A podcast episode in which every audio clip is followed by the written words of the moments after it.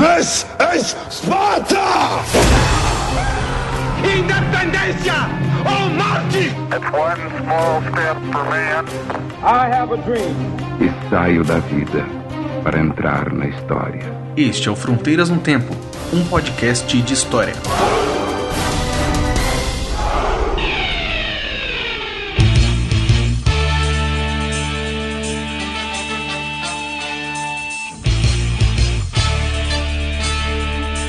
Malandra.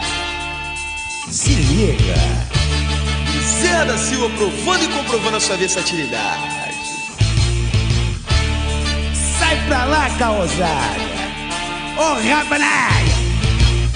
Ele subiu o morro sem gravata, dizendo que gostava da raça. Foi lá na tendinha, bebeu cachaça. Olá, aqui quem fala é o CA. Oi, aqui quem fala é o Marcelo Beraba, E você está ouvindo Fronteiras no Tempo. um podcast de história. Tudo bem com você, Beraba? Tudo ótimo, cara. E você?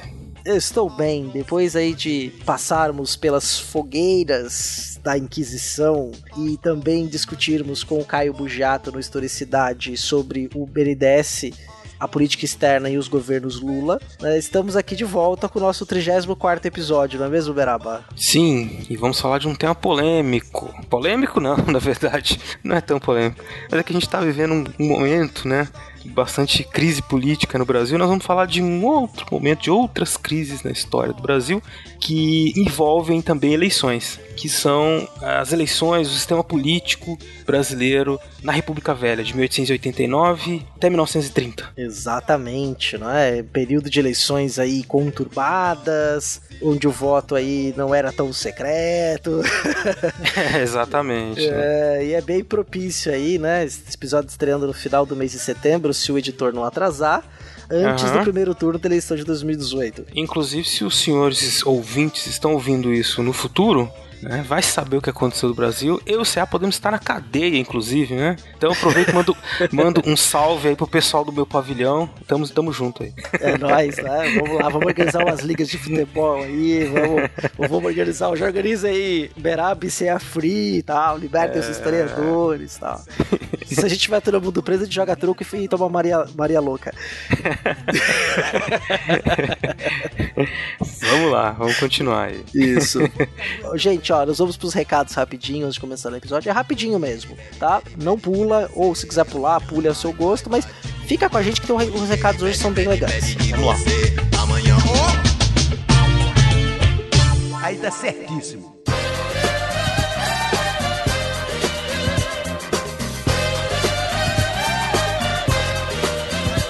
Estamos na sessão de recados do Fronteiras no Tempo, não é, Beraba? Sim, sim, aqui estamos. Quais são os recados de hoje, senhor CA?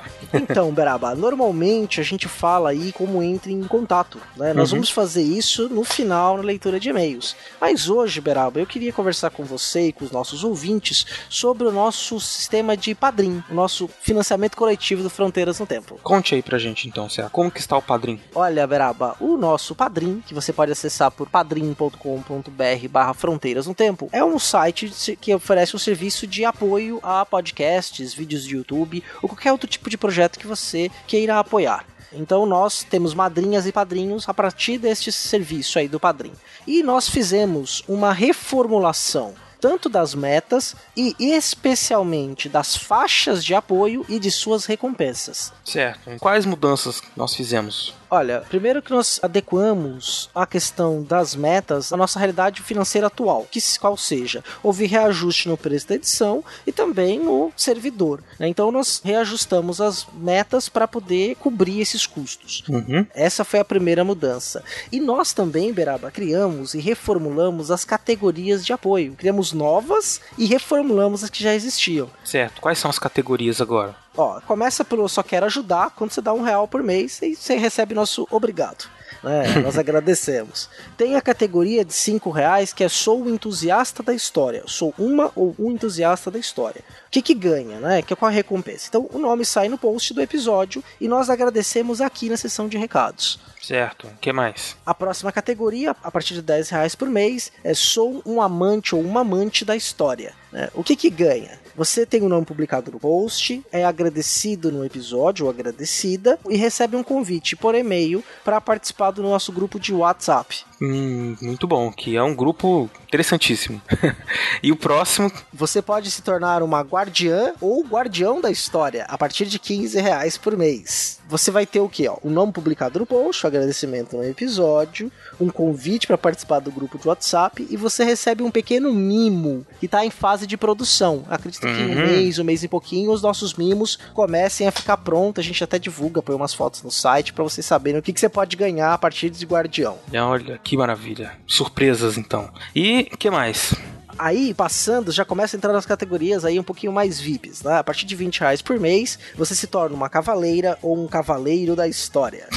Você recebe tudo que tá, foi falado anteriormente, até o mínimo, e aí, a cada seis meses, você participa de um sorteio de um livro. Que nós vamos fazer aí o, a curadoria deste livro e vamos sortear entre os padrinhos que contribuem a partir de 20 reais por mês. Maravilha. E os próximos? Aí isso tem mais duas categorias, né? A categoria de 25 reais, que você pode virar um Lorde ou uma Lady do Fronteiras no Tempo. Todas as recompensas anteriores, grupo de WhatsApp, mimo, nome no post e etc. Também participa do sorteio do livro a cada seis meses. E aí a gente, eventualmente, de acordo com as agendas, a gente convida para bater um papo com a gente na leitura de e-mails. Olha só que maravilha. E por fim, Por fim, você vira o nosso mecenas do Fronteiras no Tempo. Ou, ou a mecenas do Fronteiras no Tempo. A partir de 50 reais por mês. Você recebe o quê? Todas as recompensas anteriores, é convidado para bater um papo com a gente na leitura de e-mail. E mais do que isso, você ganha de presente um livro de história. Além de participar do sorteio de um livro a cada seis meses, esse padrinho ganha um livro. Virei esse padrinho, a recompensa é o mínimo mais um livro.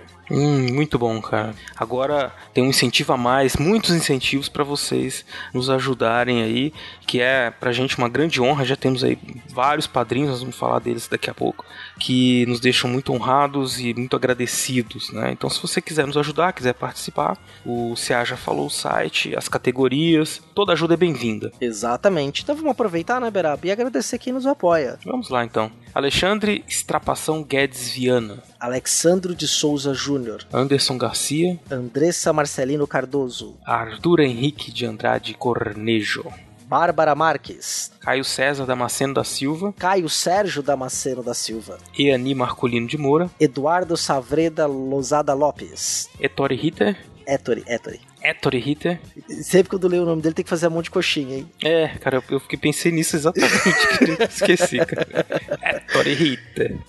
Fábio Henrique Silveira de Medeiros, Felipe Augusto Rosa, Yara Grise Souza e Silva, beijo no coração. Jonathan Pinto Lima, José Carlos dos Santos, Manuel Mes Macias, Mácias. Não, que isso? Manuel Macias, não é Messias, não. Manuel Mácias. Não sei. Marcos Sorrilha, Raquel Magro, Rafael Alves de Oliveira, Rafael Higino Serafim, Rafael Machado Saldanha, Rafael Almeida, Rafael Almeida era nosso, um dos nossos padrinhos anônimos e agora veio à luz. Rafael, muito obrigado aí por esse teu apoio. Agradecer aí agora que você tem o seu nome colocado. E quando você participar daquele podcast que você me contou por e-mail, manda pra gente o link que a gente vai fazer questão de divulgar aqui no Fronteiras no Tempo. Isso mesmo. Raul Lan- Landim Borges, Renata Sanches, Rômulo Chagas, Vitor Silva de Paula, Wagner de Andrade Alves, William Scaquetti, William Spengler Yuri Morales. e mais um outro padrinho que continua anônimo. Muito obrigado a todos vocês. Muito obrigado. Beraba, já nos alongamos, passamos do que a gente tinha combinado. Bora pro episódio. Vamos lá, cara.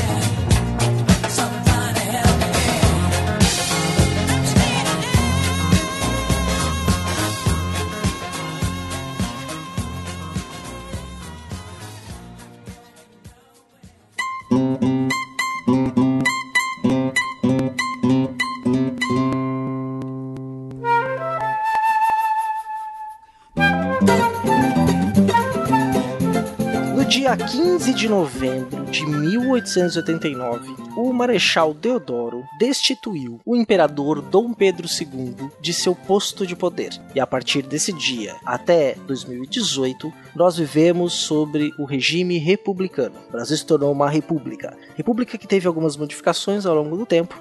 E no episódio de hoje a gente vai tratar exatamente do processo político, do sistema político republicano de 1889 até 1930. Exatamente, cara. É lógico que, por ser um período grande de tempo, aconteceram transformações, houve muitas lutas da sociedade civil, movimentos sociais. A gente até falou de algumas delas aqui nos outros episódios, quando a gente falou, por exemplo, da revolta de Canudos, quando a gente falou no último sobre a revolta vacina. Nós já falamos bastante que há muitas contradições e conflitos, né, que levaram a alterações no sistema. Mas no geral, né, nós temos um sistema político ali que durante esses 40 anos foi se retroalimentando, né, apesar das crises, e nós vamos falar um pouco sobre ele aqui, como é que ele funcionava, né? Muita gente ouve, a gente fala muito de muita crise política no Brasil e tudo começou na República Velha. Não, mentira, já vinha, já vinha de antes, né? Desde o período regencial, desde que o Brasil virou independente, nós temos golpe, crise política e é uma loucura isso aqui, é uma emoção, um drama, né, cara? Exatamente. a gente que devia ter inventado o tango.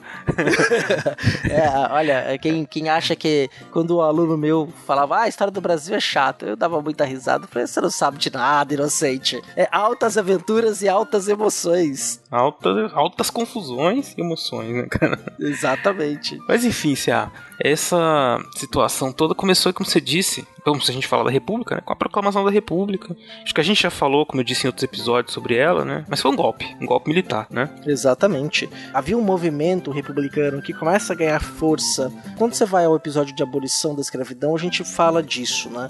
O próprio processo de abolição da escravidão vai retirando apoio de bases políticas do império que vão migrando para partidos republicanos. E esses partidos republicanos, isso é bom marcar essa informação, eram partidos republicanos regionais. Partido Republicano Paulista, Partido Republicano Mineiro, Partido Republicano do Rio Grande do Sul. Tá? Isso é uma informação muito importante para você ter. E, além disso, a própria Guerra do Paraguai também contribuiu para uma reformulação interna do exército. E algumas ideias republicanas, junto com ideias positivistas, ganham muita força neste grupo social né, que é um grupo político social, que são os militares, que passam a atuar politicamente e essa atuação política os, os eleva a uma situação de protagonismo na política brasileira. Isso aí vai culminar na proclamação da República. Isso mesmo, cara. E o, principalmente o Exército né, tem um papel fundamental nesse processo todo.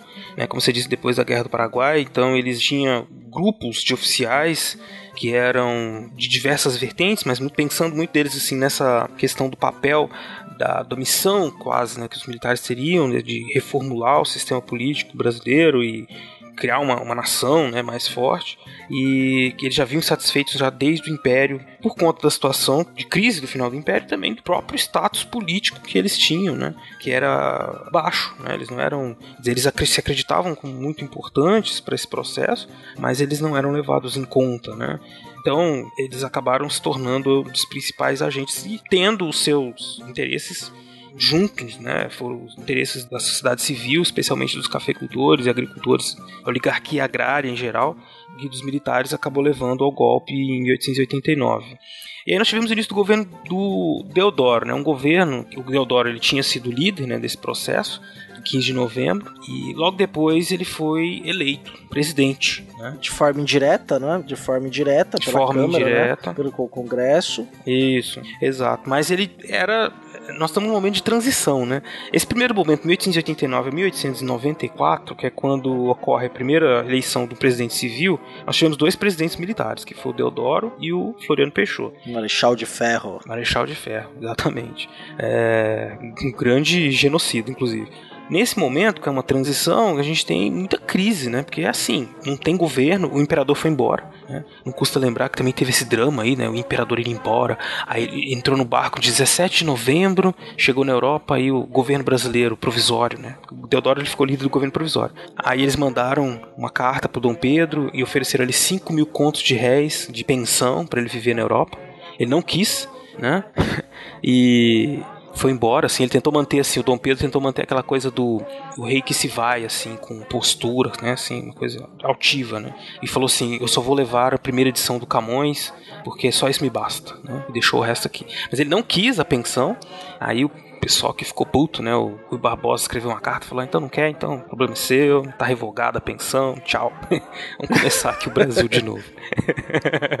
Exatamente. É, foi, né? foi, assim, foi uma bagunça, muita crise, né? Muita crise, assim, nesse período. Crise econômica, crise política, coisa horrorosa, assim. E no meio tempo nós estamos fazendo uma Constituição nova, de 1891. Exatamente, né? Que encerra ali, que substitui a Constituição de 1824, que foi a nossa Constituição mais longeva na história de país independente. Né? Nunca na história desse país uma Constituição durou tanto tempo quanto a Constituição do Império.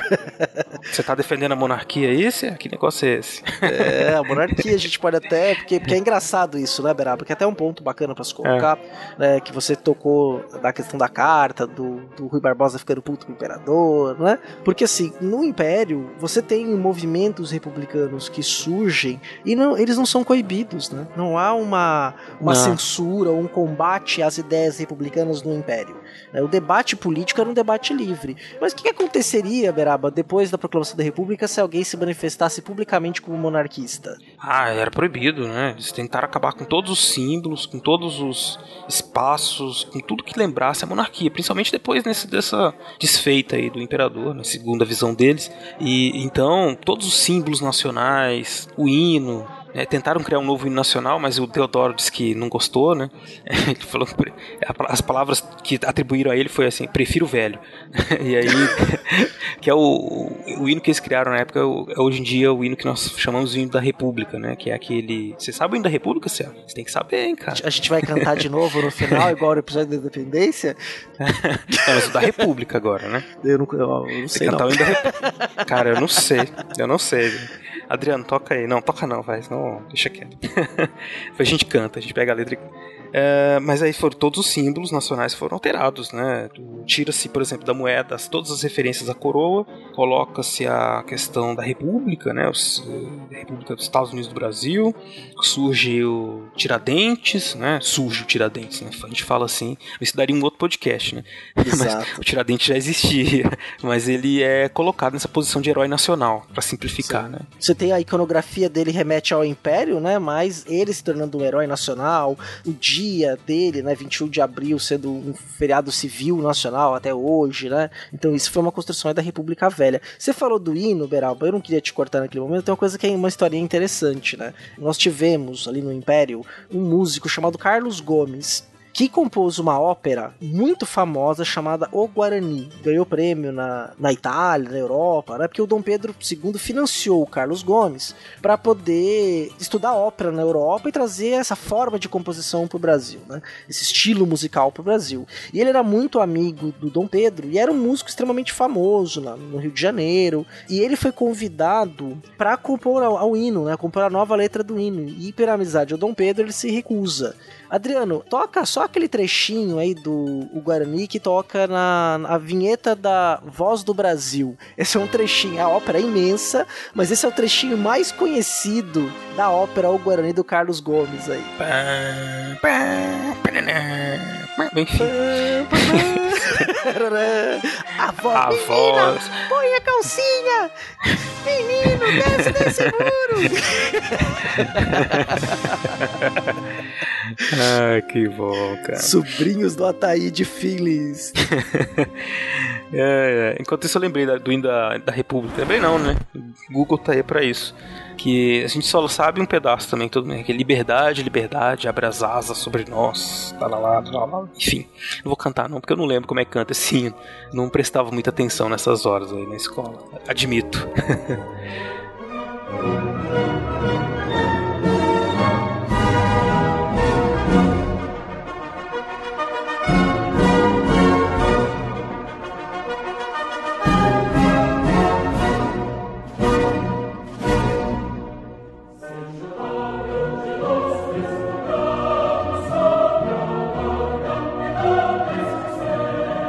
Enfim, se há outras coisas, tá? Tá Essa coisa do hino, dos símbolos todos, né? Mas tem também a questão das mudanças do regime mesmo, legais, né? Exato. Em 1891, você cria a Constituição as bases desse novo regime, que seriam as bases do presidencialismo, do federalismo e o sistema bicameral. né? além disso, outras mudanças que também acabaram sendo importantes, como por exemplo a mudança a separação entre igreja e Estado, é né? uma coisa Sim. que era inédita, né? A gente às vezes esquece, mas até aquele momento a maior parte dos registros civis eram feitos pela igreja, né? Existia o padroado, a relação, né, entre a igreja e o Estado diretamente, e aqui ela se separou, causando um grande trauma, inclusive entre os religiosos, né? Muita gente temia que a república fosse a república do demônio, né? Como que aconteceu lá com aquelas falas do Antônio Conselheiro? Vocês voltam lá no nosso episódio que a gente comenta sobre isso, no episódio de Guerra de Canudos, né? Um episódio bem antiguinho, né? Mas enfim. e outra coisa importante, na Constituição de 1891 foi a autonomia das províncias, que agora passaram a ser chamadas estados, né? Isso remete àquilo que você falou, né? De que os partidos tinham esse contexto regionalizado e foi uma das grandes demandas no momento da elaboração da Constituição a manutenção ou a que fosse assegurado a autonomia dos estados, né, nesse regime federativo, sem interferência do governo central. Uhum. E aí que nós tivemos um, um, procedimento em que os estados, graças a isso, eles podiam ter o seu corpo de polícia próprio, podiam ter sua constituição própria, podiam ter o seu judiciário estadual próprio, podiam cobrar impostos de importação, de exportação. Enfim, uma liberdade né, para os estados muito grande e que atendeu a essas demandas, essas exigências que vinham pelos republicanos já de muito tempo. E essa política aí né, hum. ficou conhecida aí como a política dos governadores, né? Que era uma demanda de descentralização do poder, porque de certa forma, quando o império consegue ali, o gabinete Paraná nos anos 50, ele consegue de certa forma criar um pacto nacional com o império, as elites locais. Então há uma certa com o império, deixa eu te cortar, com o império, com as elites locais, com tudo. Agora tem que falar assim. com o império, com o judiciário, com os coronéis, com todo mundo. Com os coronéis. Com, com os ingleses, mundo. né? Combinar com os ingleses também. com, os, com, os, ingleses, é, é isso aí. E... Desculpa te cortar, vai. Imagina, que é isso. A gente tá batendo um papo e é bem legal. É, e desse jeito, né, você criou um pacto nacional que essas demandas ficaram reprimidas, mas elas, de certa forma, se acomodaram, né? Então você não teve conflitos separatistas da segunda metade do século XIX no Império, né? Obviamente você teve algum outro conflito, mas depois da praieira, ali nos anos 40, ali, né? Movimentos sociais ali muito fortes, causaram uma agitação interna, eles praticamente só vão voltar a acontecer na República, né? A questão é muito mais pacificada. Só que essa demanda pelo poder local ela permanece viva, ela não morre. É isso. Se, ah, isso aí que você tá falando é muito importante, porque se diferencia aí. Você tem uma coisa, o que, que garante a unidade nacional, né? Uhum. Do Brasil? Por que, que não se esfacelou, né? Porque foram costuradas no Império essas alianças. A gente tem no período regencial, todas as possibilidades estavam postas para o Brasil virar vários países, né? Justamente por causa dessas demandas, dessas brigas, né? Que você tinha, então, os estados, especialmente do Sul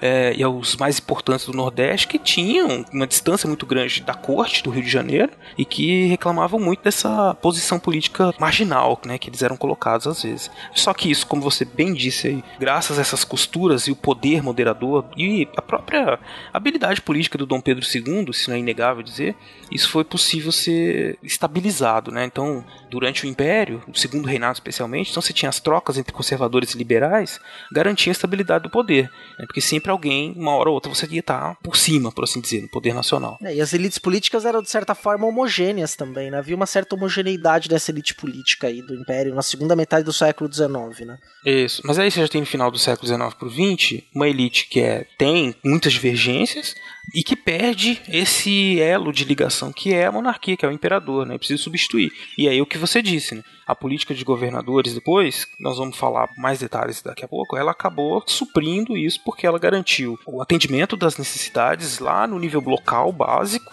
né, necessidades políticas dos líderes políticos locais e ao mesmo tempo fez com que se a dinâmica de eleições para presidente garantisse uma estabilidade, né? Fosse feita então as eleições de forma estável e atendendo os interesses de todos esses grupos diferentes, né, de elite espalhados pelo Brasil todo. Mas eu acho que daqui a pouco a gente fala um pouco mais sobre como é que funciona isso para o nosso ouvinte poder ter uma, uma noção melhor.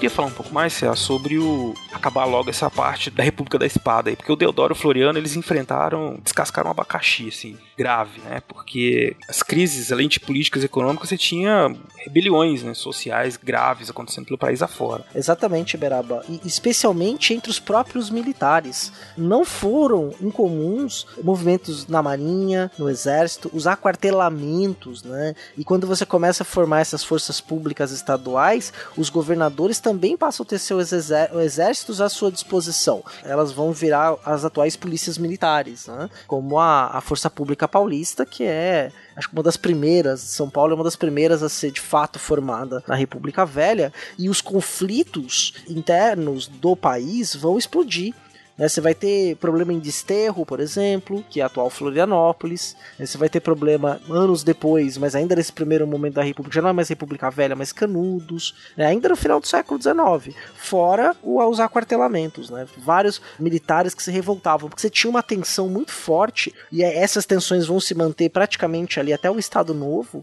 entre o alto oficialato e o baixo oficialato dentro do Exército Nacional. É verdade, é isso mesmo. Inclusive, então, nesse primeiro momento, as duas principais são as revoltas da Marinha, né? A Marinha ela se via aí na posição que o exército estava antes, né? Achava-se um tanto deixado de lado, né? E o Deodoro, como ele, o primeiro presidente, né? Ele não sabia conviver muito com a oposição, o que ele fez assim que entrou no poder, fechou o Congresso, né? Uhum. Ah, tá dando muito trabalho, tá falando demais, porque o Congresso fazia uma oposição ferrenha a ele, a tudo, né?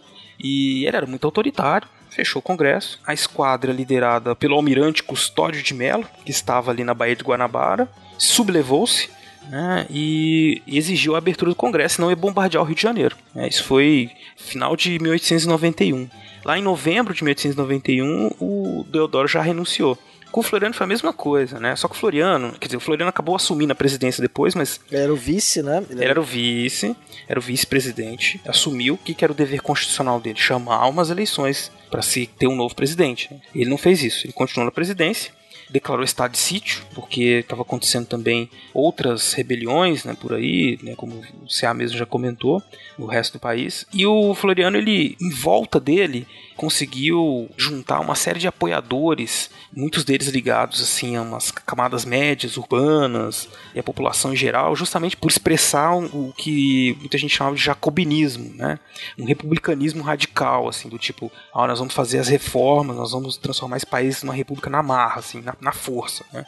Então ele exercia essa liderança e ele tinha esse apoio, né? E por isso ele conseguiu ficar no governo até 1894. Exatamente, Beraba. Acho que é bom colocar que você colocou esse ponto, né? Porque quando a gente fala de república, normalmente a gente associa, por conta da época que a gente vive, república com democracia. Isso. E as concepções republicanas nesse período, e aí com exceção de um pequeno grupo que a gente vai chamar aqui de que tiveram chamado dos jacobinos republicanos, a maior parte acreditava que quem deveria governar o país, a república no Brasil, eram gente instruída e proprietária, alta proprietária. Uhum. Então não era uma república que se preocupava com o povo. Isso. Era uma república que era governada governada de cima para baixo, né? Então essas concepções de participação popular no governo, de democrática, ouvir a voz do povo, não. Para eles a massa era incontrolável, era um monte de gente ignorante e cabia a eles, que eram iluminados, instruídos e sábios, governarem o país. Então, alguns grupos políticos queriam uma república mais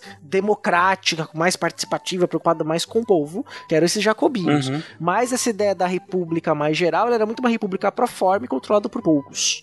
Exato. Por isso, o nome que se dá também a esse período de período da república oligárquica, né, CA? Exatamente. Porque ela era justamente controlada por poucos, né? Já daí vem a expressão oligarquia, que é um poder concentrado na mão de poucas pessoas. Pois muito bem, CA, o Floriano acabou o seu governo, né? Tivemos a eleição de 1894 e uma eleição do presidente Prudente de Moraes, do Partido Republicano Paulista, né?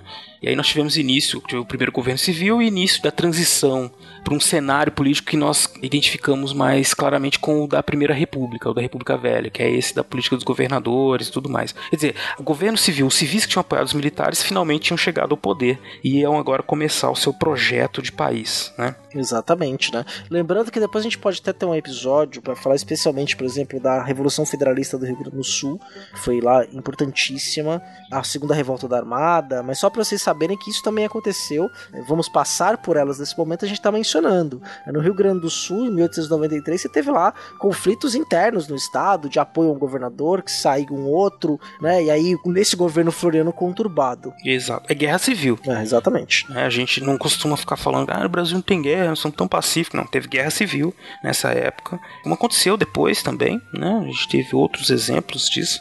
Então, a situação estava complicadíssima ali naquele momento. Sim, de norte a sul do Brasil. É, exatamente.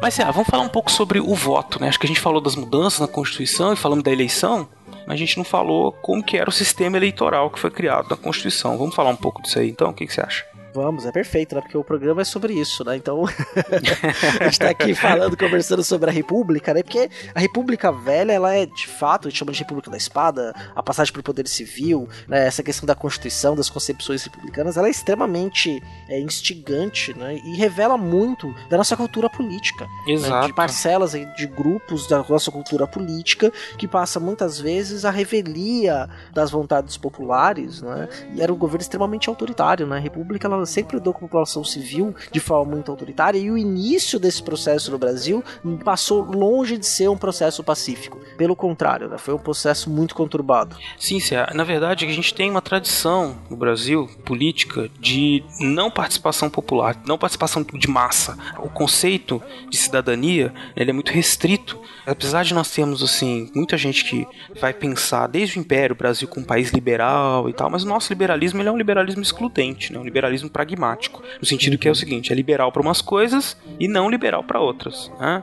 A pessoa ela consegue pensar um sistema econômico liberal para o país, mas em termos de funcionamento da política, desde o Império, a ideia é fazer com que os setores sociais, especialmente aqueles mais baixos, não tenham tanta participação, ou participem com o trabalho, que seja, né? que Sim. o resto do país seja governado por essa elite. E aí, no sistema eleitoral criado na Constituição de 1891, isso também está presente. Eu falei para vocês que as bases do sistema brasileiro político era o presidencialismo, o federalismo e o sistema bicameral. Pois bem, então o presidencialismo é uma eleição de um presidente presidente do Brasil e presidente dos estados, né, nessa época também. Não, presidente dos Estados Unidos do Brasil. É bem bom demarcar. República Federativa é a Constituição 88 aí, da nós aí. Isso, porque o nome do Brasil era isso, Estados Unidos do Brasil. É, isso é bom demarcado. Né? Inclusive a nossa primeira bandeira republicana, ela durou poucos dias, né? era uma cópia, só que em verde e amarelo, da bandeira dos Estados Unidos. Com as estrelas, as faixas em verde e amarelo, e depois eles mudaram. Isso rapidamente mudaram para a bandeira que a gente tem hoje hoje é, trazendo símbolos do império, né? A palavra ordem e progresso escrita em verde no centro para demarcar justamente as concepções positivistas de uma ordem que vai levar a um progresso, a ordem por princípio, progresso por vocação, né? Acho que é uma coisa assim. Isso, uma coisa assim. É, essa coisa da bandeira é impressionante, porque aí você teve mantiveram as cores, só tiraram, aproveitaram o losango, né? Só tiraram uhum. os brasões, o brasão da do monarquia e botaram as estrelas, ordem e progresso. E isso mostra claramente de onde veio a influência da nossa Constituição, da nossa República, né? Que é dos Estados Unidos da América. Então, a Constituição tentou abarcar alguns dos princípios, né? Mas sempre desse jeito que eu falei, assim, muito, muito pragmático. Uma república vai ser pensada para uma participação popular restrita, né? O que aconteceu? Houve uma, especificamente falando do voto, né? Se criou o sufrágio universal. Né? Eu vou colocar bastante aspas nesse universal aí, porque existiam muitas restrições uhum. a quem podia votar nesse ato. É, exatamente, é o sufrágio universal masculino. Então você tinha que ser maior de 21 anos, não podia ser analfabeto, não podia ser praça militar, né? Então era isso. Né? Só homem a partir de 21 anos, sem ser analfabeto, padre ou militar. Exato. Então o número de pessoas que podia votar era muito pequeno né? Era uma parcela bem reduzida da população, coisa de 10, 15% da população que podia votar. A representatividade desse governo, desses eleitos, era bem, bem pequena, né? É, Iberaba, vou até aproveitar nesse momento, vai estar no post, na bibliografia, mas um livro extremamente importante para entender a, a, passagem desse processo eleitoral do Império para a República, em números, é A Cidadania no Brasil, do José Murilo de Carvalho. Né, que ele até coloca um ponto interessante, que até mais ou menos 1870, você tinha uma uma participação do ponto de vista do voto paroquial, para você escolher o eleitor que depois escolhia que podia ser ele se candidatar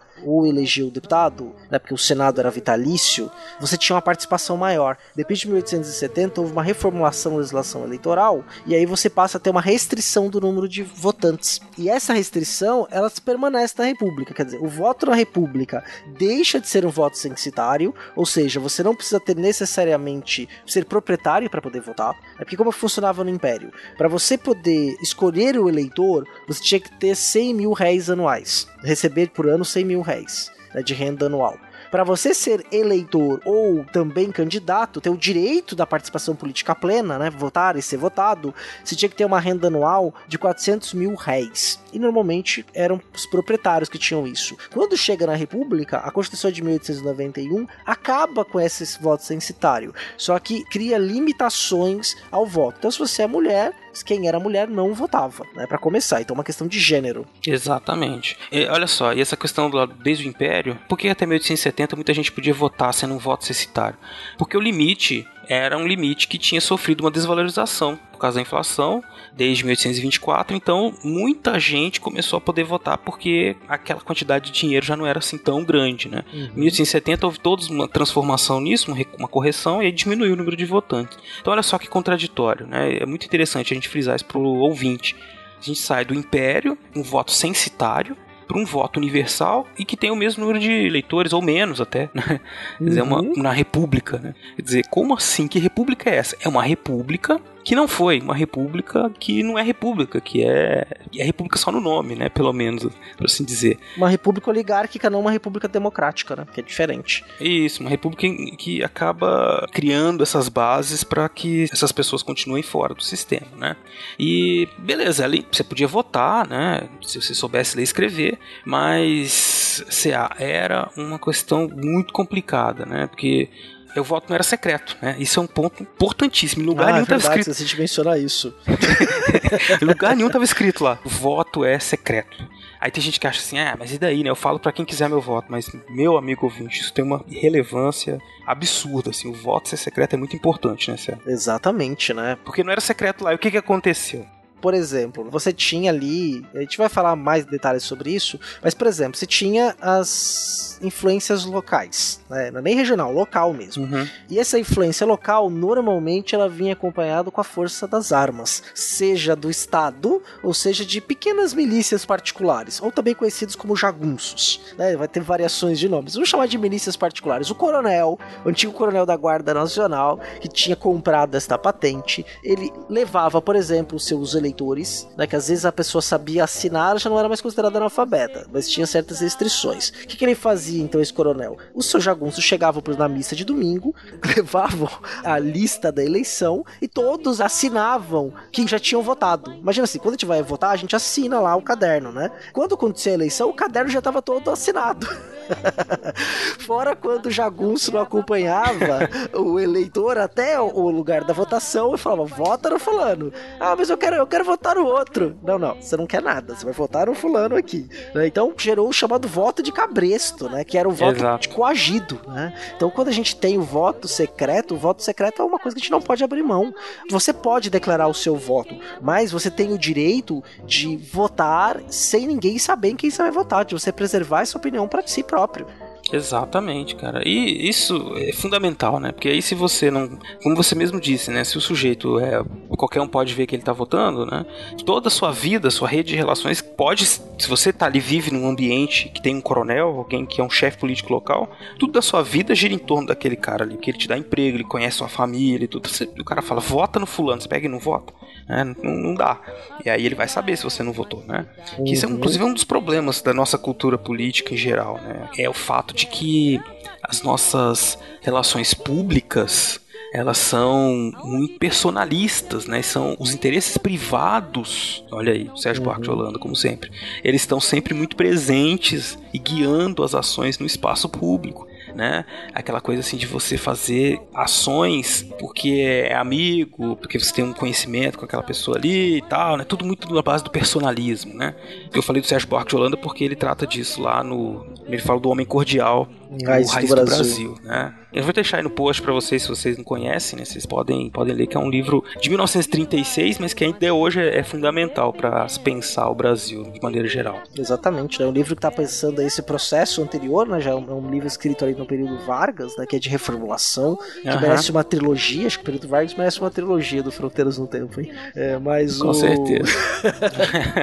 pensando exatamente essas características culturais, essa questão do apadrinhamento político, das relações de coação, de suposta cordialidade, né, deste homem nesse processo político aí, social do Brasil, nas suas primeiras décadas aí do século XX, e que serve para explicar, ou pelo menos serve para a gente ter uma visão do Brasil de hoje que ainda é muito válida. Né? Exato.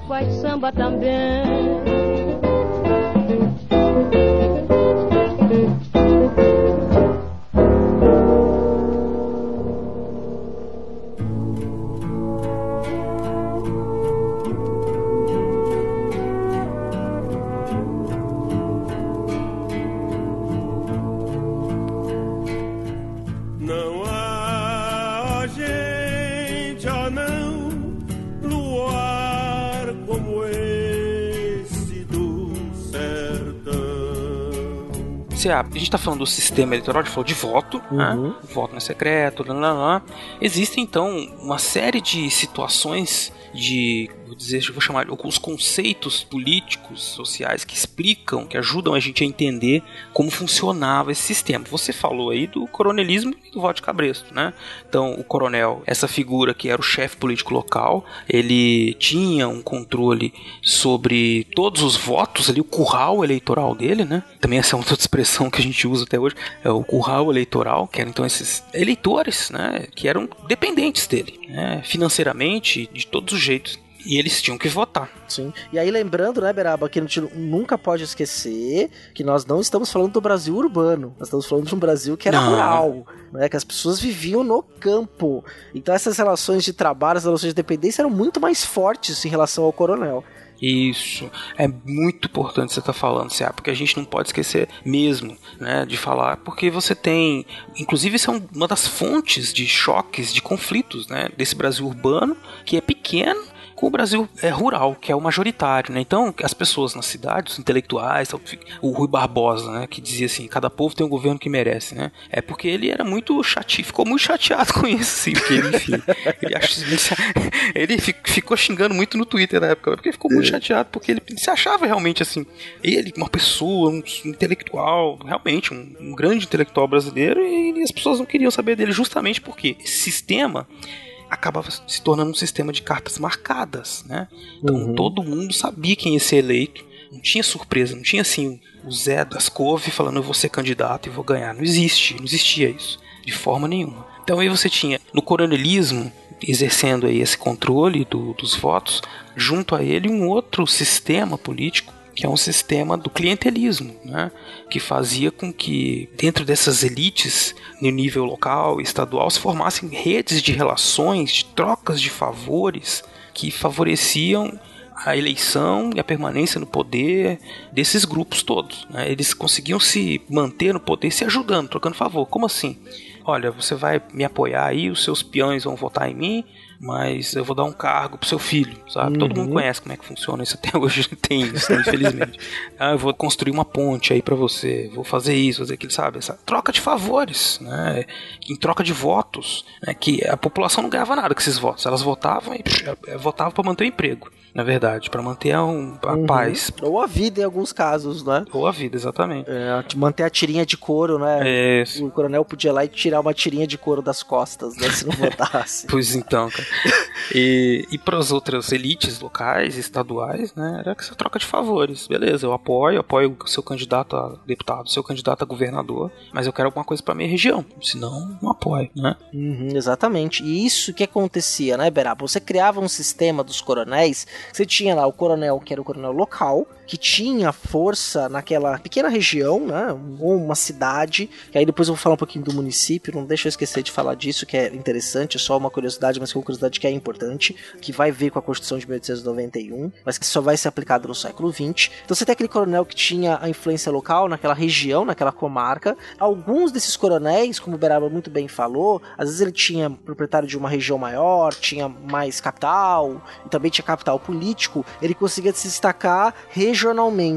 E aí, esses destaques regionais alcançavam os postos dos destaques estaduais inclusive alguns deles chegando a ser presidentes dos estados. Que isso é importante, tá? Nos Estados Unidos do Brasil, a gente chama de política dos governadores, mas na verdade a gente podia chamar das políticas dos presidentes, porque o nome oficial do cargo era presidente do estado, né? Então, tinha o presidente de São Paulo, o presidente uhum. do Rio de Janeiro, né? os presidentes dos estados, que alguns até emitiam moeda própria, moeda própria, não, moeda era única, mas podiam ter cacife de negociar câmbio e emitir moeda, especialmente em São Paulo, com a política do café, né? A caixa de câmbio de Taubaté, tem que chamar o Bife para falar um dia disso com a gente, né, Beraba?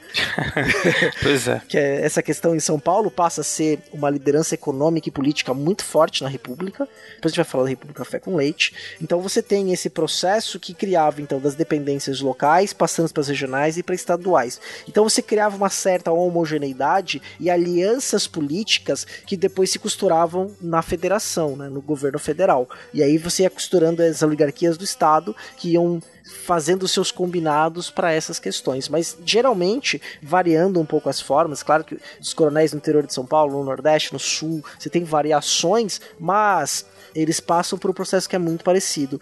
Tem um livro, vou até recomendar aqui, que é de literatura, que é uma leitura sobre esse processo, que é o do Érico Veríssimo, Incidente em Antares que ele mostra a transformação desses coronéis locais à medida que a história do Brasil vai acontecendo, né? Lá na, no período da América Portuguesa, passa pelo Império, chega na República Velha e depois do período Vargas, essas características locais elas mudam. Esses coronéis eles mudam sua questão de poder. Só que é muito bacana, até que chega nos anos 60, a primeira parte do romance, a segunda parte vira um realismo fantástico, dialogando com os romances sul-americanos, mas o Incidente de Antares, ele é um romance, essa primeira parte é um romance histórico fabuloso que dá pra gente ter uma visão do que era esse coronelismo aí. É verdade, cara. E o coronel era o centro, né?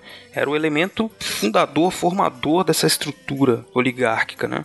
Cujos poderes personalizados, né? O poder, ele tinha uma grande influência para fazer toda essa engrenagem funcionar. Então eu queria que o ouvinte pensasse nisso, uma engrenagem. Então você tem o voto, né, que se convencionou que seria necessário para eleger, né, porque é uma república, o coronel controlando esses votos, estabelecendo uma série de redes de relações no município, depois na região, depois no estado e depois com o presidente. Né? Cada um desses níveis todos em alguma medida acabavam favorecendo esses grupos de elite que a gente aí passa a chamar de um nome que é a oligarquia, né? E muito identificado com o mundo rural, com a fazenda. Dizia-se então que o Brasil era uma grande fazenda. Né? Uhum. Eu uso sempre esse exemplo quando eu tô dando aula disso, que eu falo assim: o que, que é o coronel? O coronel é o cara que é, é o prefeito de uma cidade que administra como se fosse a fazenda dele. Então ele cuida assim de coisas que seriam públicas, como, por exemplo, construção de pontes, estradas, escolas, tá? ele faz tudo de acordo com a cabeça dele. Eu faço uhum. para quem eu gosto. Para quem eu não gosto, eu não faço nada. É meu inimigo, então eu quero que ele não exista. Então, esse espírito público, ele não aparece, ele é motivado só por questões pessoais e que estão nas mãos desses coronéis, né? Então toda essa engrenagem, cada um desses níveis tem um nome, né? Coronelismo, clientelismo, o coronel controlando lá na base os votos de cabresto, e aí um pouco acima desse nível de governo do estado, que nós temos a política de governadores ou de presidentes, aí como o CA falou. O sistema usado para fazer a, a, escolha dos presidentes, né? Quem ia ser o presidente da república né? nas eleições. Exato, Berabi. Uma coisa que você tocou que é bem interessante é a questão do prefeito. O prefeito no sistema político no Brasil só vai surgir no século XX, porque até então você tinha a figura do intendente. Em Portugal ainda é assim, você não tem prefeitura. Quem controla o poder central é a Câmara Municipal. E por quê? Porque, numérico spoiler, os cabildos e na América Portuguesa as câmaras. Então, desde o período colonial, as câmaras eram que faziam a administração daquelas das cidades, vamos chamar assim. Pensa em cidade também como, e sobretudo, as pessoas vivendo no campo, né? Você tinha ali as paróquias, as freguesias de uma cidade, mas a população, o grosso dela, estava vivendo no campo. Na República, a mesma coisa. Na virada para o século XX, o intendente geral da cidade, que era o cargo da Câmara, ele passa a ser desmembrado e passa a ter as prefeituras. Então a estrutura política do Brasil passa também pelas municipalidades, que é a separação entre o poder executivo, o poder legislativo e o poder judiciário. Então essa questão há uma separação dos três poderes na República de forma muito clara. Aí você tem os prefeitos, os governadores, os presidentes né? e também ali que é o meio termo entre o legislativo e o executivo, que é o Senado, por exemplo, mas faz parte do poder legislativo. Exatamente. Então, dessa base no município, que estava lá o coronel, partiam todos os interesses e acordos né, que levavam à eleição de um presidente do Estado. Né? Mas, Cia, tem uma questão aqui que a gente acabou esquecendo de falar com relação ao voto, que era a questão das fraudes, né? Você falou um pouco assim dessa coisa das listas, né? São fraudes. As fraudes eram dos mais variados tipos, né? Eles eram especialistas. era possível ser fraudado de todo jeito. Eu acho que a gente talvez conta nos dedos, talvez, as eleições que não eram fraudadas, né? Não, era tudo fraudado. Então você tinha coisas assim, por exemplo, o sujeito que ia votar podia ser que alguém assinasse para ele. Ele não sabia ler nem escrever, ou sabia só escrever. Às vezes podia acontecer do sujeito só saber escrever o nome, uhum. né, mal, e aí ele ia votar. Às vezes podia acontecer de alguém assinar para ele e já entregar um envelope, a cédula marcada ele colar. Ele nem sabe quem ele votou. Podia acontecer isso. Depois que passasse a eleição, vamos supor que a oposição vencesse. Ainda assim tinha que passar por uma série de verificações, tinha uma comissão de verificação, né, que podia anular todos os votos daquele cara. Então, se você fosse da oposição, não tivesse um acordo, não tivesse dentro dessa engrenagem, dificilmente você conseguia entrar. Porque se você ganhasse, vamos supor que você conseguiu ali juntar muitos votos, ganhei eleição lá na minha cidade virei deputado. Parabéns. Se você não é amigo de quem tem que ser amigo, lá na capital eles vão anular seus votos de algum jeito e você não vai ganhar. Quem ia anular o voto de quem é a questão da disputa entre essas elites. Essa coisa da federação e do poder da autonomia dos estados foi muito bom porque muito bom para esse sistema oligárquico, né? Porque ele manteve essas disputas no nível estadual, né? Então, quando se resolviam essas disputas, o que, que é a política dos governadores? O que, que o presidente fazia? Ele dizia o seguinte, ó, é, vou apoiar fulano e o grupo dele. E, e o que, que o presidente fazia? Usava o poder dele para anular os votos, por meio dessas questões das verificações, das listas e tudo mais, anular os votos dos opositores do governador amigo dele. Uhum. E aí o que, que esse governador garantia? Esse governador garantia para ele que só ia eleger deputados federais que apoiavam o presidente. Então o presidente, apoiando os governadores, conseguia uma bancada totalmente favorável a ele na Câmara, e o governador do estado, por sua vez, conseguia se manter no poder. Olha que troca boa. Exato, né? Quer dizer, e mantendo a continuidade disso, né? Era o filho, né? Exato. Era o outro que entrava, que virava deputado ou senador, né? É isso. Como disse o Temer um dia, né? Tem que manter isso daí, né? Enfim. É, bem, bem lembrado. É, tá gravado aí pros anéis. Os anais da história. Não podemos esquecer disso. Então vejam só como a engrenagem né, é bem azeitada. É claro que existiam problemas, mas ela basicamente funcionava assim: do coronel escolhendo, fazendo relações regionais com o governador e o presidente passando um pano para todo mundo ali. E aí o presidente fica com os deputados que só votam no que ele quer. Então, basicamente, com isso eles eliminaram um problema que o Deodoro e o Floriano tinham, que era o problema da oposição na Câmara. Então, eles não tinham mais oposição, só governavam com maioria. Lógico, você tinha ali uma oposição, dois, três, que não fazia nada, que não dava voz, né, não dava barulho. E o sistema era praticamente inquebrável, porque se você consegue fraudar as eleições e você tem um acordo dos presidentes com os governadores, a coisa vai funcionando perfeitamente. Aí restava só fazer o que? Decidir quem ia escolher. A cada dois anos você tinha eleição para governador e uma para presidente. Governador e presidente. Então a coisa sempre ficava assim: o presidente ajudava o governador, que ajudava o presidente depois. E aí vai. Foi se estendendo por longos 40, quase 40 anos, né? até 1930. É, só para deixar claro, viu, gente? A eleição era a cada 4 ou 5 anos na eleição para presidente, mas havia ali um intervalo. O governador e o presidente não eram eleitos no mesmo ano. E o presidente da república nesse período,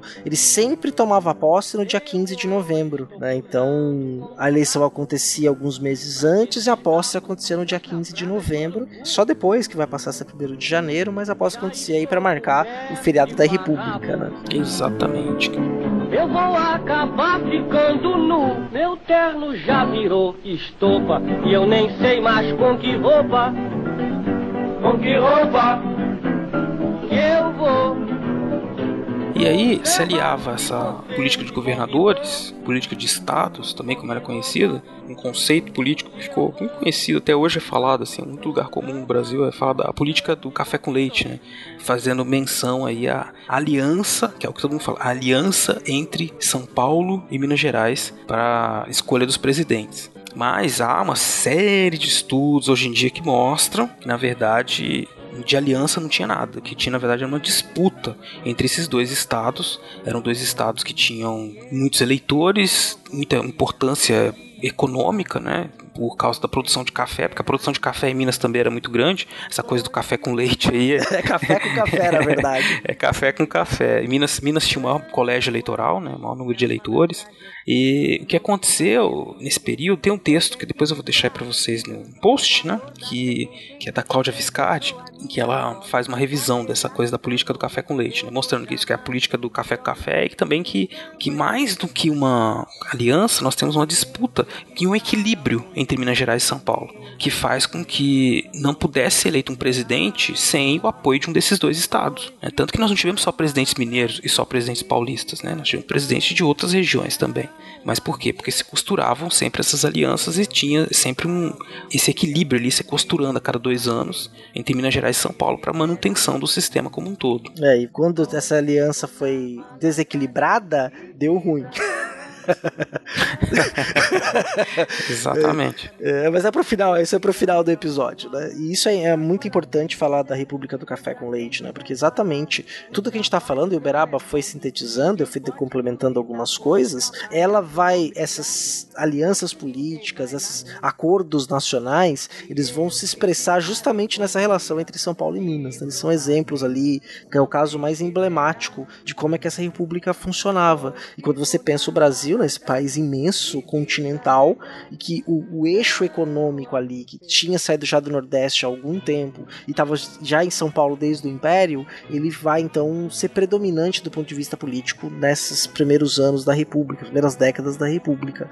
Mas essas políticas locais de controle das populações, controle violento, era meio uma tônica. Isso é importante, a gente não pode esquecer disso. Isso mesmo, Cia. É preciso pensar aí todo esse sistema político, né? Funcionava muito bem para quem participava dessa oligarquia, mas como a gente disse também no começo, para uma parcela cada vez mais expressiva da população, inclusive os militares, isso foi se tornando insustentável, né? Porque a perspectiva de mudança era mínima, né? Uhum. Não tinha, todas as eleições eram fraudadas, todas as pessoas. Então você tinha gente ali dizendo assim, não era para isso que existia a república, né? Então os militares, entre os grupos militares, muitos deles estavam muito insatisfeitos, né, com todo aquele processo, apesar deles terem participado de alguma forma dos primeiros governos republicanos, né, mas a, a aparência de estabilidade escondia uma série de ressentimentos e de possíveis crises que iam crescendo ali até estourar em 1930, que é quando o regime chega ao final, né? Exatamente, Beral. Mas se a gente parar para pensar, só para o nosso ouvinte ter uma ideia,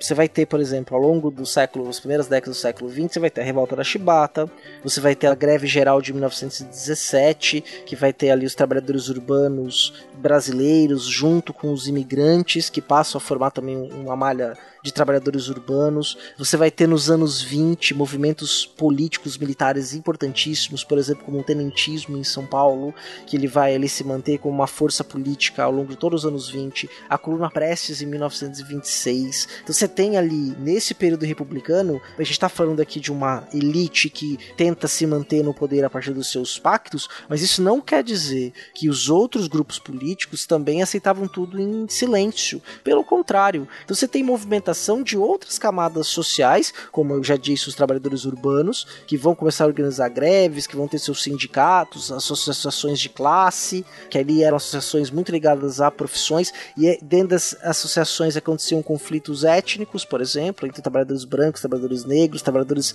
imigrantes recém-chegados no Brasil, disputas de espaço de poder, disputa de espaço de poder dessas pessoas com a classe patronal, e delas com o Estado, fora então uma classe média que começa timidamente a emergir, que vai apoiar, por exemplo, o movimento desse baixo oficialato, que eu disse lá no começo do episódio, que é um conflito muito forte entre o alto oficialato que dava sustentação a esse regime político que a gente está falando, contra um baixo oficialato que se rebela contra esse sistema político da República Velha, né? sobretudo por conta até da própria formação da escola militar e do, o tenentismo dos anos 20 e 24, por exemplo, levou, por exemplo, a cidade de São Paulo a ser bombardeada por 10 dias pelas forças federais para poder conter as forças públicas e do exército que se rebelam em São Paulo. E dali dá origem, por exemplo, uma outra vertente que vai baixar 26, 27 mil quilômetros sem uma derrota, que é a coluna Prestes, que depois vai dar origem a um outro agrupamento político, tanto do civil quanto militar, que aí é a entrada do comunismo no Brasil, né, mas é uma outra discussão. Sim, exatamente. É, e além de todos esses sistemas, todos esses problemas, né, e esses conflitos que nasciam, existia o desgaste do sistema como um todo, né? Quer dizer, a historiografia aponta que já na década de 20 nós temos, junto a esses movimentos políticos e sociais, esse desgaste e o descontentamento de elites da Bahia, do Rio Grande do Sul, dos estados do norte, da Paraíba, né? Então você tem gente insatisfeita porque os estados que eram os atores principais aí, né, Minas Gerais e especialmente São Paulo, vinham tentando monopolizar cada vez com mais veemência, com mais força todo o sistema político. Né? Então o que, que ela diz assim, especialmente isso está no livro da Cláudia Viscardi, porque a gente tem uma ideia de assim, Minas Gerais e São Paulo mandam nesse sistema político, mas não, não é, não é essa questão. A questão é que quando Minas Gerais e São Paulo, especialmente São Paulo, tentou realmente criar uma hegemonia e mandar no resto do país, no sistema, o sistema ruiu. Né? Até então existia um certo equilíbrio, claro, que São Paulo e Minas Gerais eram como se fossem atores principais, mas um equilíbrio e um reconhecimento da importância dos outros estados, especialmente grandes estados, né, como Bahia e o Rio Grande do Sul, e obviamente o Rio de Janeiro, por ser a capital.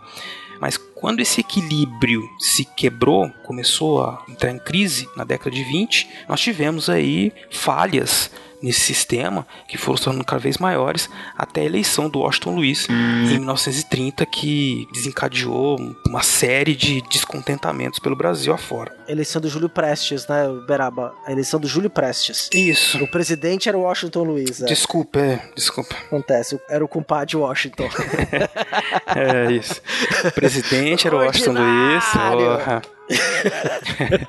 e foi eleito Júlio Prestes. E aí, quer dizer, mais uma falha no sistema, né? Que era para ter uhum. sido eleito o candidato Getúlio Vargas, né? Que era o candidato da oposição da Aliança Liberal, né? Que... É Isso. Porque houve uma ruptura, né? Porque o Washington Luiz ele descumpre esse pacto, então cabia ali teoricamente aos mineiros não ser o necessariamente presidente mineiro, mas o apoio dos mineiros ser o mais relevante. E aí há um desequilíbrio regional. Forma-se a Aliança Liberal que vai ter o Rio Grande do Sul, Minas, a Paraíba com apoio da Bahia também para a questão da Aliança Liberal, só que a chapa Getúlio Vargas João Pessoa é derrotada na eleição de 1929 e aí você vai ter depois uma, uma reviravolta no jogo, que eu já vou falar daqui a pouquinho, é uma reviravolta nesse jogo político, na qual a gente vai ter a chamada Revolução de 30, que foi um golpe de Estado, né, na qual primeiro uma junta militar de três generais assume o poder e depois esse poder é passado no governo provisório para Getúlio Dornelles Vargas. Sim, aí a gente já mudou de sistema. Mas que, que reviravolta é essa que você tá falando? Você conta aí para nossos ouvintes.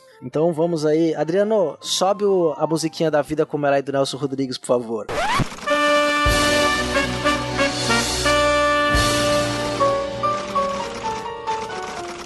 Ponto de vista político, né, obviamente que você vai ter o quê? Essa disputa, essa nova, é, nova aliança, não, aliança liberal, que é um grupo que está descontente ali e de oposição aos paulistas, essencialmente, né, mas os paulistas também tinham apoio de outros estados, e como a gente já tinha dito, você tinha muita fraude eleitoral. A eleição, então, em 29, o Júlio Prestes vence a eleição, e o Getúlio Vargas, que era presidente do Rio Grande do Sul, e João Pessoa, que era presidente da Paraíba, voltam aos seus estados e você tem a todo momento contestação resultado da eleição. A eleição foi fraudada, o Júlio Prestes ganhou uma eleição fraudada, então você tinha um clima político muito ruim. Acontece que você vai ter ali um, um caso que vai envolver uma princesa, né, uma amante é, da Paraíba, que vai gerar um quiprocó. Princesa era um município no interior da Paraíba. E um coronel faz uma revolta e há uma guerra civil no interior da Paraíba. Ele estava protestando contra os impostos que o João Pessoa tinha aumentado. Então, houve ali esse conflito civil civil e a imprensa da cidade da Paraíba, que era o nome da capital do estado antes de tornar João Pessoa, começa ali a bater muito forte no governo, a opinião pública vai batendo muito forte, mas quando João Pessoa vence a eleição, ele então vai à caça dos seus opositores. Um dos principais opositores dele era um, um advogado chamado João Dantas, forte opositor ao governo do João Pessoa. O João Pessoa manda ali os seus jagunços, ali os seus, os seus mandados invadirem o escritório do advogado, do Dantas. Eles invadem o escritório e acham cartas que ele trocava com a sua amante. A amante dele era uma mulher solteira, publicamente ela foi execrada e eram cartas de alto teor erótico. Então eles falavam sobre a sua, sua intimidade. Então imagina isso ali no, no, final dos anos 20, né? Questão da moralidade. Era tipo, Era tipo o WhatsApp de, de putaria. É, assim, Mais uns nude, né? E tal, enfim. Exatamente, né? Só que tudo isso é por texto, coisa extremamente picante, erótica, que fazia parte da relação do Dantas com a sua amada aí, né? Sua Amante. companheira, sua amante, Uhum. né? E aí o, o que que o João Pessoa faz? João Pessoa publica na imprensa as cartas da amante. Ele tinha tido problema com a princesa e depois ele jogou a amante no meio, né? Então, Meu Deus. O que, que o João Dantas faz? A, a mulher tem a sua vida devassada, ela não consegue mais emprego, ela quer uma desgraça social total. O João Dantas, que tinha posse, vai para Pernambuco, se muda para Pernambuco. No mesmo ano, ali em 29, o João Pessoa vai para uma reunião oficial com o presidente de Pernambuco numa grande cafeteria pernambucana. João Dantas fica sabendo pela imprensa que João Pessoa estará em Pernambuco. Ele vai até esse café e dá três tiros no peito de João Pessoa. E sabe o que aconteceu depois, Beraba? Não, diga-me, cara, que já tô aqui na ponta dos, da cadeira já. com o drama. Conte aí pro nosso ouvinte. É, então, isso foi um crime pessoal, né? Quer dizer, o João Pessoa era um crime político e pessoal. Ele acabou com a vida do seu opositor, jogou muito sujo, expôs uma terceira pessoa pra se manter ali no poder e foi assassinado pelo seu algoz, pelo seu rival, seu arqui-inimigo. Só que o que começou a acontecer? O Vargas e seus aliados, mais os aliados do João Pessoa, começaram a veicular na imprensa que João Pessoa foi morto a mando de Júlio Prestes. Meu Deus. Fake Olha news. o fake news aí. Olha o fake news. E virou, Beraba. A imprensa no Brasil inteiro, nos estados, começou a divulgar que o João Pessoa foi morto a mando do Júlio Prestes. Né? Meu Deus do céu. Olha aí. Usaram politicamente. Usaram politicamente a morte dele. A capital da cidade da Para... a capital do estado da Paraíba, a cidade da Paraíba, passa a se chamar João Pessoa.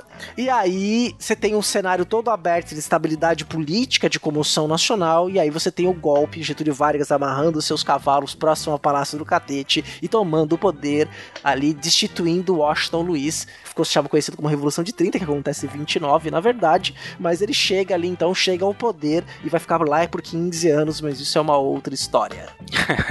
Exato, cara. Olha só. Que jeito, né, de encerrar um sistema político tão amarrado quanto esse aí do, da Primeira República, terminando com fake news, né, envolvendo crimes de paixão, ódio, política, tudo junto. É Brasil, né, cara? É, muito polarizado, né? O Brasil estava muito polarizado nesse momento, as disputas eram muito fortes. É.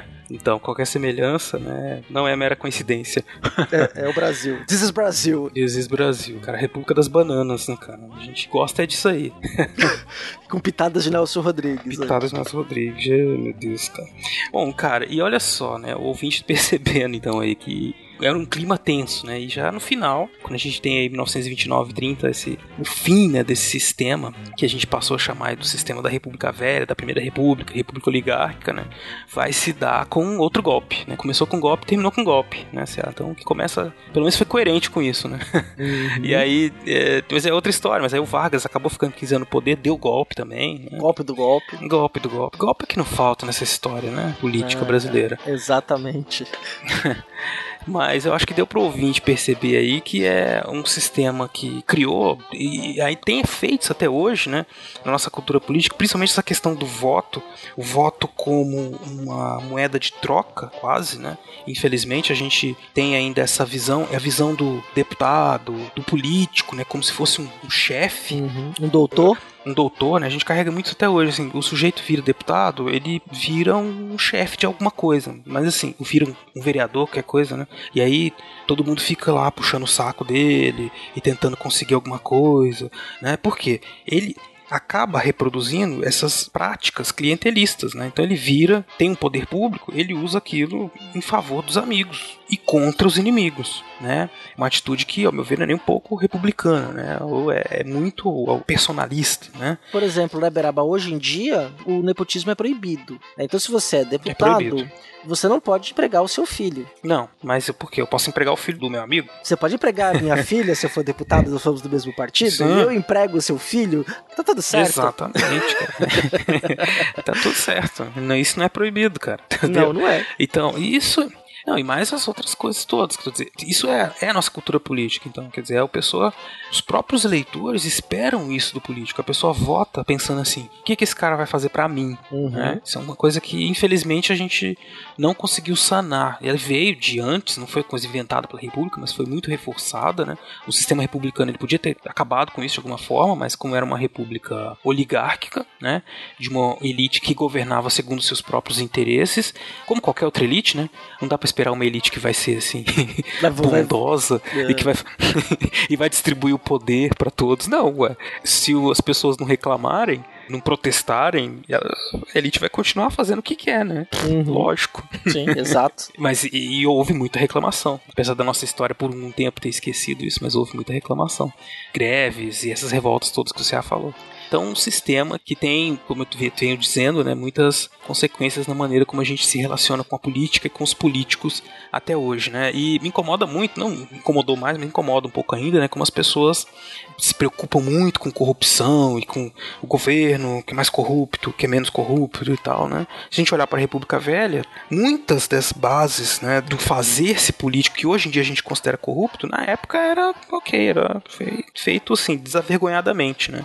De empregar parente, de perseguir opositores, fraudar eleições, né? Então, assim, a gente melhorou muitas coisas. O que a gente não, o problema é que a gente não consegue identificar agora aonde mirar, né? Então, ficar falando de corrupção, corrupção, corrupção, corrupção. Isso é só uma consequência de uma série de outras coisas, de situações, de relações políticas que nós estabelecemos no cotidiano. Exatamente, Beraba. Você acho que fez uma síntese aí maravilhosa. Não vou nem acrescentar mais nada. Né? Eu concordo aí com tudo que você disse, a análise assina embaixo. Né? Nossa república, nosso tempos de liberalismo excludente, né? até subtítulo do livro lá do- organizado pelo Jorge Ferreira né? e a Maria Dulce, né? Os Isso. dois organizam um livro sensacional, um livro de ótimo acesso, extremamente recomendadíssimo. Vai estar no post aí para entender esse processo da República Velha, da República excludente aí, oligárquica no Brasil. Isso. Beraba, acho que cumprimos a nossa missão, né? Sim, também acho que tem. A gente não falou, evidente, de todas as eleições. Tem a derrota do Rui Barbosa, que foi, assim, marcou, né? Nós tivemos sempre muitas disputas eleitorais, mas aí são, são as nuances, são os fatos e as questões todas que compõem uma história que é bastante completa, que não dá tempo da gente falar tudo aqui, né?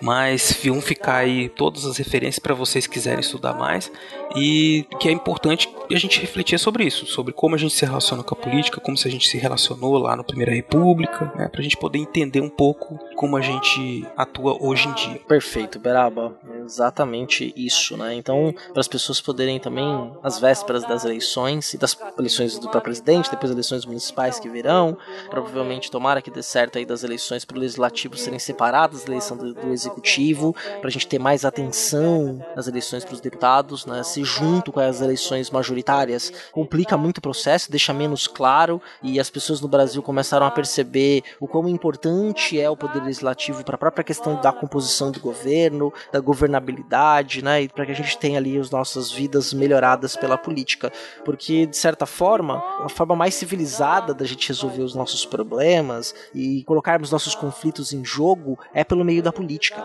né, que tem regra, que tem que é baseado em lei. Então, a gente, independente do modelo de sistema político, tem que ter política, né? As relações são políticas, as relações têm que ser amplas, democráticas. Então, é algo que a gente tem que valorizar muito. Entender a história da nossa cultura política é entender o que nós somos agora. Exatamente. Bem falado, se a política não tem nada de errado na política. Tem que fazer política, senão as coisas não resolvem, tá? não se resolvem. A questão é como é que nós vamos fazer isso. E eu já disse, nós fazemos de um jeito que nem sempre resolve os problemas. Aliás, não resolve os problemas, né? Criam mais problemas, né? Cria mais problemas, exatamente. Ou vai, vai empurrando alguns desses problemas com a barriga, né? Deixando para o próximo. Isso é um problema complicado. É, deixa aí que o Brasil é o país do futuro, no futuro ele se resolve lá. É, pra que eu vou fazer? Agora sim, o país vai se resolver no futuro. É, só, só esperar sentado, deitado em berço esplêndido, ou numa rede, É. sombra, e água fresca. Aguinha de coco geladinha. Deu até sede agora. Então tá bom, CA. Muito bem, tô muito satisfeito, gostei muito. Vamos lá, tem muito mais coisa pra falar, mas eu acho que já tá bom, né? Vou deixar pro próximo aí. É, e que nós agora vamos para nossa leitura de e-mails. Beraba, obrigado pelo programa, um grande abraço. Viu? Ô, cara, um abraço pra você e pros ouvintes também.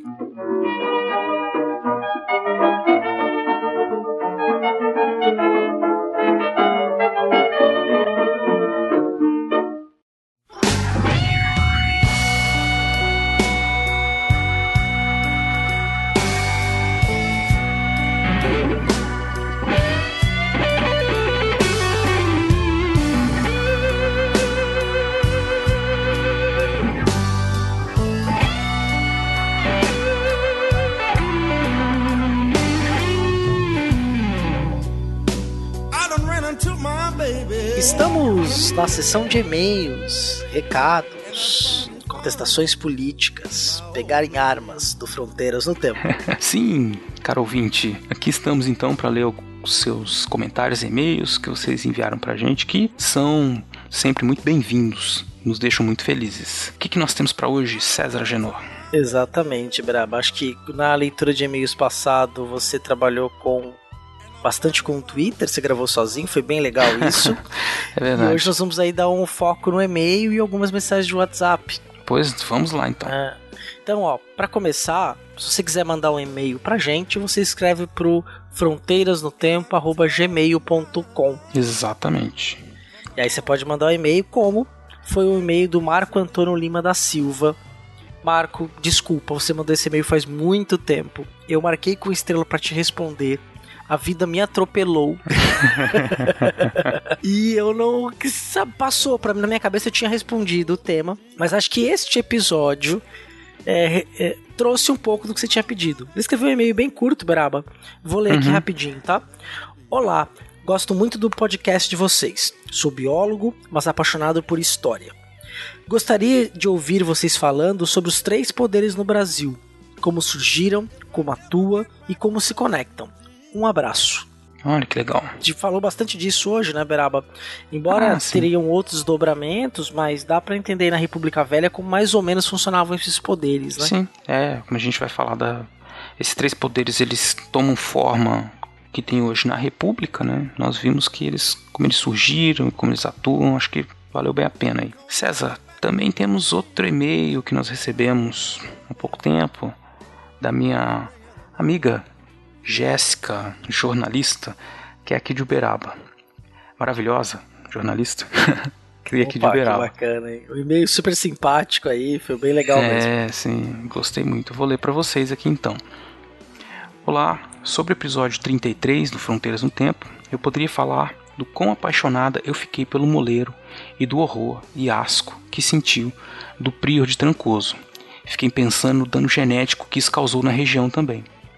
Mas preferi falar sobre a saga espírita de Tomás de Torquemada pelas plagas triangulinas. que triângulo mineiro. No livro Sob as Cinzas do Tempo, do espírito do Dr. Inácio Ferreira, psicografado pelo médium Carlos Bacelli, são contadas as histórias pós-morte de diversas figuras da Inquisição, dentre elas Tomás de Torquemada. Torquemada teria vindo com outros espíritos devotados ao mal para o Triângulo Mineiro, atrapalhar quem estava quieto e por isso foi mantido trancafiado em um quarto do sanatório espírita de Uberaba, até surgir a oportunidade de reencarnar. Quando esta surgiu, foi na forma de um bebê disforme que ainda no berço encontrou a morte ao ser devorado por uma sucuri, supostamente usada pelos inimigos desencarnados de Torquemada para sequestrarem o espírito do antigo inquisitor, impedindo de iniciar a sua regeneração. É, Não dá para explicar muito sucintamente essa treta do além. Segue um print da crítica literária publicado no site O Consolador. O livro é curto, de fácil leitura, caso alguém se interesse. Ah, e é escrito a sério, sem esse meu ar de deboche. Podem ler. Parabéns e obrigado pelo podcast. Ah, que bacana. Muito legal, cara, essa história. É muito, muito bacana mesmo. Eu vou deixar, nós vamos deixar no post para vocês as imagens, pra você clicar e ler assim, porque elas é, vale a menção. Vai estar uhum. tá lá mencionados na leitura de e-mails, no item, vai lá no post. Aproveita e comenta também, que é outro jeito bacana que a gente tem de interação com vocês, né? Comente no post desse episódio e vai lá conferir a crítica, a imagem da capa do livro, é sensacional. Sensacional mesmo. Um Torquemada andando aqui por Minas Gerais.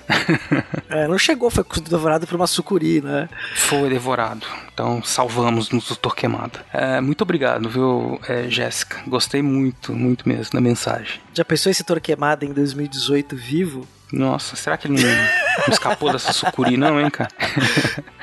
tô com uma certa dúvida aí. É, o Sucuri cuspiu essa figura. É, eu tô achando que ele tá por aí, cara. Sei não. Inquisition.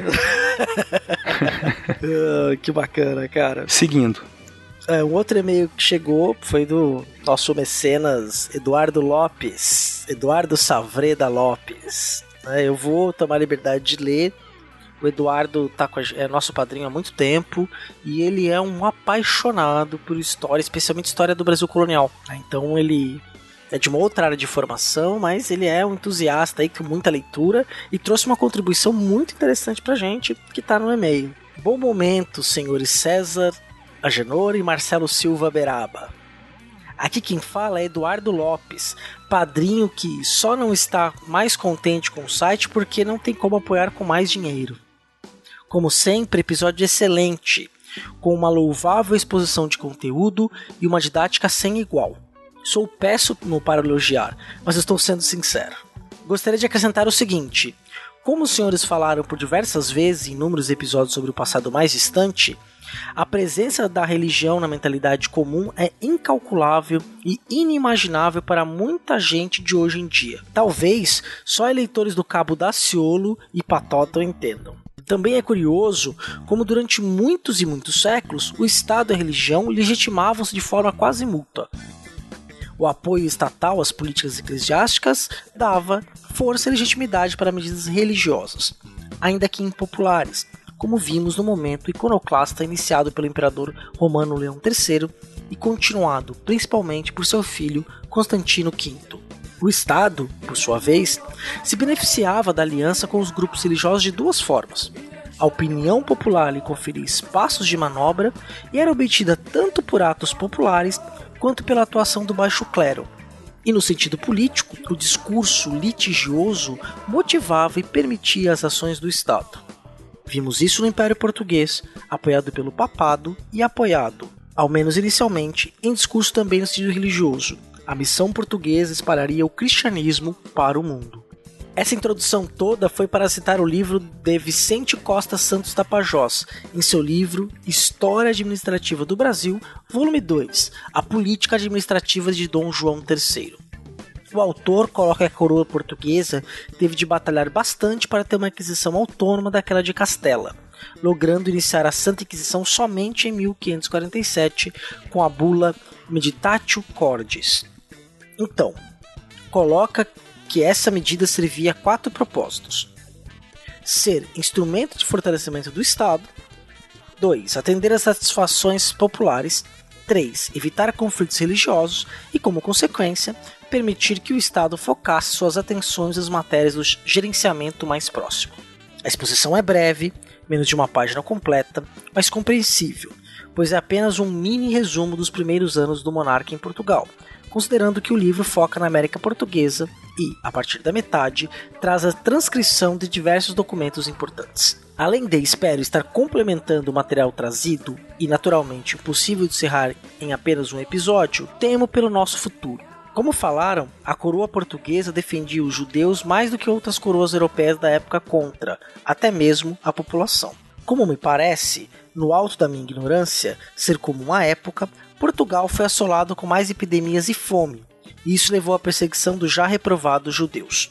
Como diria Cazuza, o tempo é um museu de grandes novidades, e trago isso porque os últimos têm sido de urgência. Novamente vemos a repressão às minorias sociais, mulheres, negros e outros grupos, e grupos religiosos, ataques a locais de Umbanda, aqui no Rio, até mesmo por traficantes, e políticos que usam essa versão a esses grupos como forma de legitimação. Por fim, para me despedir, gostaria de deixar minhas palavras de luto pelo Museu Nacional, que pegou fogo nesse domingo, 2 de 9 de 2018, mas já estava deixando em estado de decadência e lenta morte há muitos anos. E aí ele cita as referências bibliográficas da onde ele cita as informações que ele trouxe, vão estar no post também, para que vocês possam conferir. Poxa, muito obrigado, Eduardo. Realmente complementou a nossa o material que a gente trouxe de forma brilhante, tá? Gostamos muito. Compartilho com você dessa essa preocupação, né, sobre as perseguições, né, não esperar que não tenha castigos, né, divinos nos esperando, ou talvez já até tenha acontecido, né, a gente esteja vivendo o castigo no momento. Enfim, é muito triste, né, a gente tá um tempo triste já com essa história do museu, né, Cia? Exatamente, né? inclusive até queria mencionar que o Rafael Almeida, nosso ex-padrinho anônimo, né, ele nos escreveu um e-mail recentemente e ele abriu o e-mail dele também falando sobre o quão dolorido foi para ele né, ver o museu pegando fogo. Ele mora no Rio de Janeiro, então tem ali uma presença também física do próprio museu. É uma pessoa esclarecida, entusiasta de história e também se lamentou, como nós também lamentamos. É, o Eduardo é um querido, querido mesmo, mandou esse e-mail extremamente é, informativo que nos ajuda e abre o diálogo para que a gente complemente as informações. E isso é extremamente importante, o que a gente quer mesmo. Então, Eduardo, muito obrigado, viu? Nós recebemos há um tempo atrás o e-mail do Jonas Poloni. Né? Ele faz uma série de comentários, todos é, muitos relativos ao episódio em que nós falamos sobre questão racial, né? Mas de certa forma, muitas questões que nós tratamos em outros episódios também, né? Ele tem o, Jonas tem uma posição contrária às cotas, né? É, a discussão sobre dívida histórica. Respeito muito né, quem reflete sobre isso né, para colocar se a favor ou contra. Né? É, eu acho que é, é muito válido. Né? Mas o Brasil é muito complexo né? e nós precisamos encontrar soluções que tenham uma, uma ação imediata e outras que têm uma ação a longo prazo. Então, realmente, nós temos problema de desigualdade social, racial, é, de todos os sentidos. Então, preciso resolver umas e outras ao mesmo tempo. Por isso que as políticas sempre têm que ser complexas. Não existe uma política só que resolve. As cotas raciais resolvem? Lógico que não. Né? Tudo. Tem muitos outros problemas que precisam ser resolvidos de outras formas, de maneira a, a ser atingidos as resoluções a curto, médio e longo prazo. Né?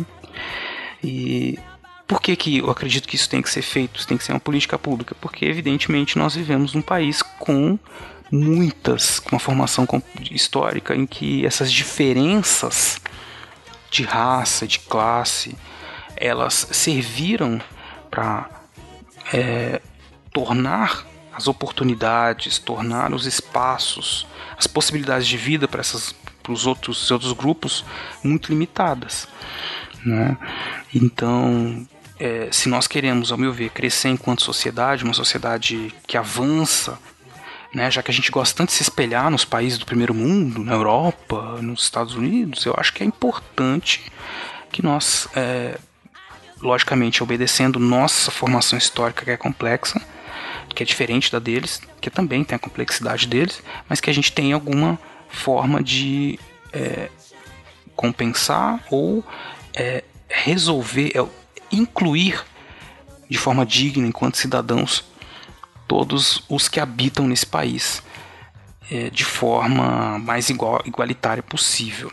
Eu, os spins de notícias aqui publicados no portal Deviante também, trabalham muito com essas questões, trago os números, né? Você pega, por exemplo, os números do Infopem, que é o informativo penitenciário, último publicado em 2014, que é ligado ao Ministério da Justiça, que traz informações sobre o sistema carcerário no Brasil, por exemplo, em regiões como a região norte. cada 10 encarcerados, 9 são negros. É, a população negra encarcerada no Brasil é em torno de 60%, com exceção feita aos estados do sul. Mas tirando o sudeste, centro-oeste, norte, nordeste, é 60%. No norte do país, 90% da população carcerária. A gente vai ver a população universitária, é, a quantidade de negros é muito menor do que as das outras etnias. Quando a gente está falando de cota, a gente está falando de 5% das vagas, né? não é metade. É, 5% não resolve, ainda não resolve o problema. Ela possibilita que algumas desigualdades sejam reduzidas, mas falta um caminho muito longo ainda né, para que isso se resolva. Quando a gente fala de dívida histórica, é quando você para para pensar que a escravidão foi abolida no Brasil em 1888 e você foi ter, por exemplo, uma, as primeiras ações afirmativas para tentar incluir os negros na sociedade, na ordem social competitiva, só vão acontecer no século XXI. Né? Então é, a distância é muito longa para isso. Né? Então que você criou um, abismo de desigualdade que quando você olha a classe A, que é uma classe muito pequena no Brasil, a quantidade de negros nessa classe A é irrisória. Faz nem sombra praticamente. É, e fora o fato que tanto no desenvolvimento do nosso estado, os negros não eram considerados cidadãos. Ah, mas teve fulano, teve Beltrano, a minoria. Né? E absoluta. Né? São casos isolados. Além do fato de que até 1940 essa nossa herança negra africana era vista pejorativamente. Era uma herança ruim que deveria ser embranquecida. Né? E não, isso então era o discurso oficial, o discurso dos intelectuais, né? Claro, com algumas divergências, mas isso teve um impacto muito grande na maneira como o Estado tratava essas pessoas. Então é preciso que haja alguma. que a gente encare esse passado e tente resolver isso no presente, para que possamos ter um futuro com mais igualdade, menos violência, já que não gosto de falar tanto de violência, mais igualdade, menos violência, né? uma sociedade mais justa e também mais saudável. Mas não existe solução mágica. Não existe. Tá? Não é essa questão. Não é essa questão, mas alguma coisa tem que ser feita. Não pode simplesmente dizer, ah, não precisa fazer nada que isso resolve sozinho. Não se resolve sozinho. Nada se resolve sozinho. Né? Todos os lugares precisam ter planejamento e uma política de Estado. Olha, nós vamos incluir. Ou então você faz um Estado que diz, você é inferior e vai ficar aí. Eu não acredito que isso que a gente deve fazer isso, que a gente vai construir uma nação melhor assim.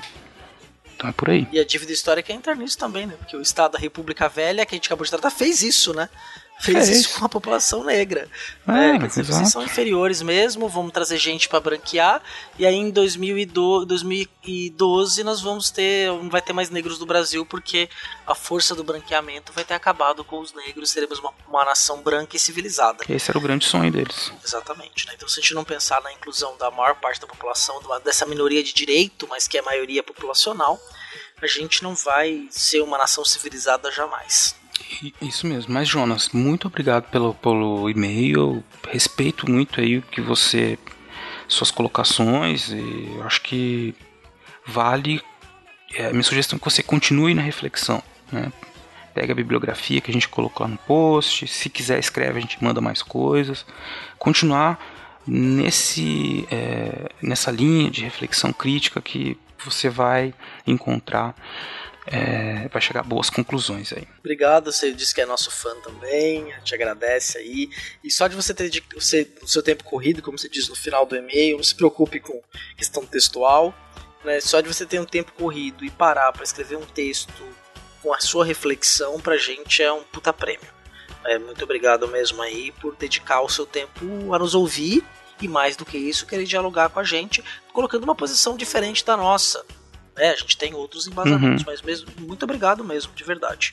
Então vamos para o nosso WhatsApp. Para quem quiser escrever para a gente, mandar mensagem de áudio ou de texto, você manda para o número 13 992040533. 13 992040533. Muito bem. O que, é que nós recebemos aí no WhatsApp? É, nós recebemos mensagem de texto. Né? Vou primeiro as de texto, teve áudio e texto também. Vamos lá, a mensagem do Carlos de São Roque. É, eu vou ler aqui, ó. Boa noite. Me chamo Carlos, sou da cidade de São Roque, interior de São Paulo, mais conhecida como Cidade do Vinho. São Roque também, Beraba, é a cidade da nossa querida Gominha, da Jujuba do SciCast e do Missangas. Olha só. Foi muito bom ouvir no podcast que agora vocês têm WhatsApp. Com certeza é bem mais fácil se comunicar assim. Eu só queria dizer que sou fã de vocês. Trabalho impecável. Ainda não ajudo vocês financeiramente, mas é uma coisa que farei de coração logo logo. Ó, bacana. Agradecemos aí desde já. Opa. Sou técnico de áudio de locação de equipamentos para festa. Sou taxista também. Vocês vão comigo para todos os lugares, inclusive já foram comigo até a Argentina no mês passado. A pareja. Na vida nada é fácil, passamos por momentos muito difíceis. Mas pode ter certeza, vocês fazem a diferença na vida de muitas pessoas. Pelo menos na minha, vocês fazem muito. Por favor, não pare com esse projeto maravilhoso. Nunca desistam. E, ah, claro, estão convidados para vir conhecer minha cidade, seria um privilégio. Também faço passeio turístico, história está presente na minha vida desde pequeno, tanto que cheguei a pensar em ser professor de história quando crescesse. Adoro história, amo o serviço que vocês fazem. Desculpe os erros de português, como estou dirigindo quase o tempo todo, eu utilizo o sistema do Android para ouvir o que digo e transcrever para vocês. Então, de vez em quando, saem alguns erros. Pô, Carlos, muito obrigado. Ficou bom seu texto, não tem problema não. Eu queria aprender a fazer, a digitar assim, falando com o Android, cara. Sempre fica muito errado. é, mas legal, é, a gente agradece muito né, você se dedicar e ouvir a gente no seu. Estar com você aí no seu trabalho, cara. Muito obrigado aí pela mensagem. Valeu, Carlos. Já tinha te respondido ele pelo WhatsApp com a mensagem de voz. E agora a gente fez aí, trouxe essa mensagem toda pro nosso programa. Agora é público. Tem uma mensagem de áudio também, né, Beraba? Temos uma mensagem de áudio do Diego. Diego Pinto. Vamos ouvir aí então?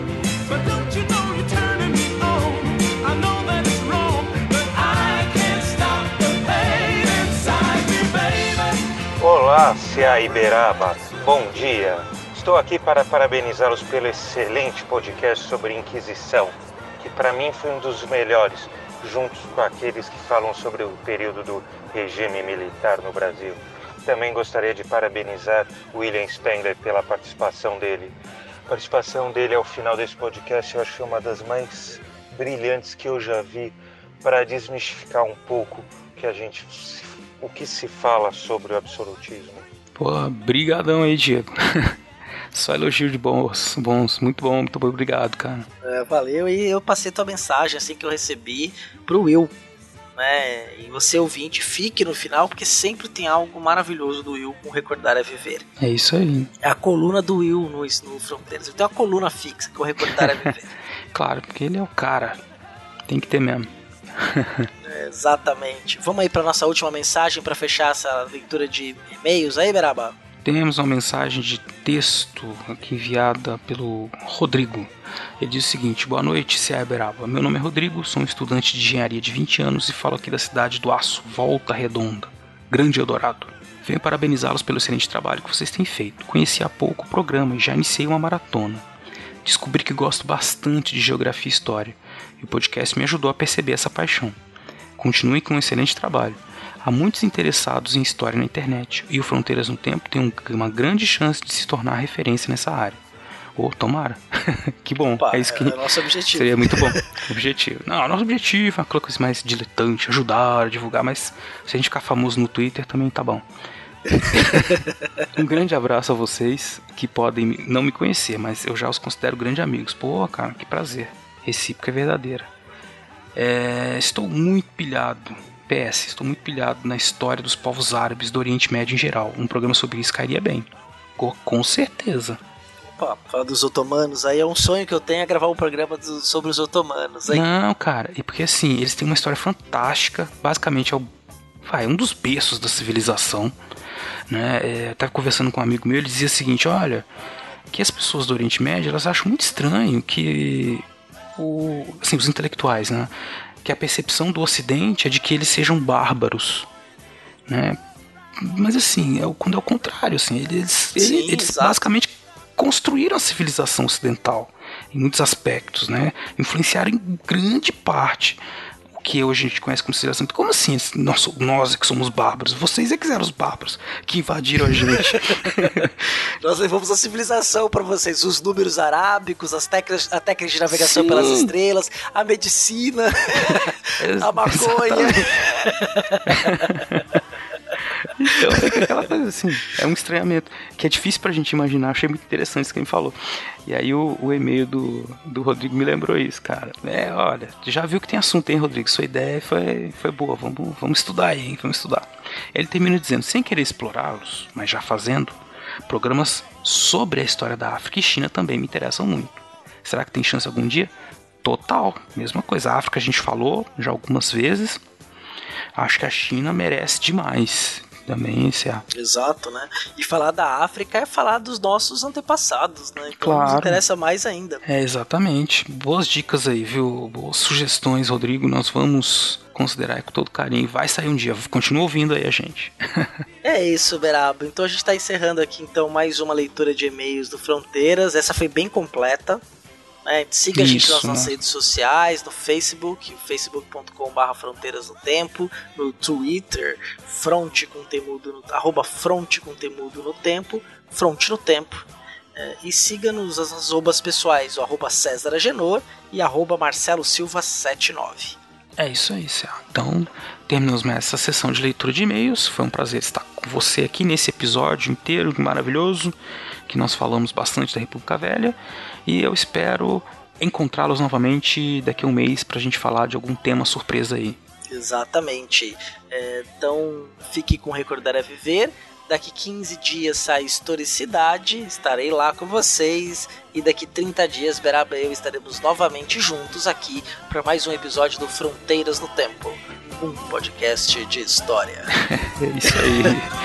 Um abração, pessoal. Até a próxima. Abraços.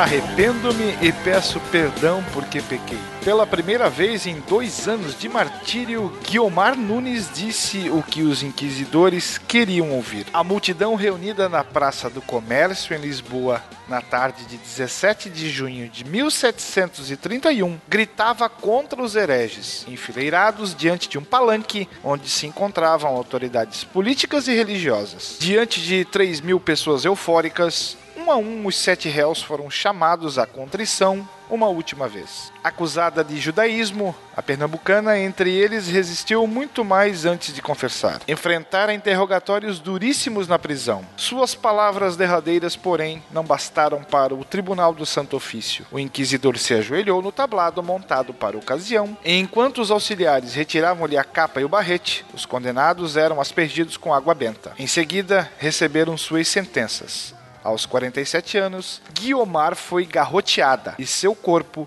consumido no meio da praça por chamas de até 6 metros de altura. Do outro lado do Atlântico, no engenho de Santo André, na atual Paraíba, o vendedor de latas Luiz Nunes de Fonseca acabara de se tornar viúvo com oito filhos do casal para criar. Guiomar morreu em Portugal porque o Brasil não torturou ou fez arder seus hereges em fogueiras. Mas ela foi delatada e presa em um processo iniciado por aqui. E não foi a única. Por mais de 200 anos, a Inquisição Católica atuou nas terras da América Portuguesa. Estimulou delações e criou um clima de terror nas principais cidades por meio dos temidos visitadores e de seus auxiliares locais, integrantes do clero. Prendeu e enviou para a Europa pessoas que dificilmente voltavam à terra natal. Quem não foi condenado ao degredo e perdeu todos os bens acabou, como se dizia na época, purificado pelo fogo. A exemplo de Guiomar e dos outros condenados, queimados com ela, que nem sequer puderam ser enterrados, suas cinzas foram espalhadas ao vento. Aliás, as visitações eram um grande acontecimento. O desembarque do emissário mobilizava a população e fazia multiplicar as procissões. Acompanhado de um séquito de dezenas de pessoas, o visitador era instalado em algum casarão central, onde o governador-geral, funcionários do alto escalão, juízes, bispos, vigários e missionários passavam para o beijamão. O início das visitas marcava o tempo da graça, período de até 60 dias em que todas as pessoas eram,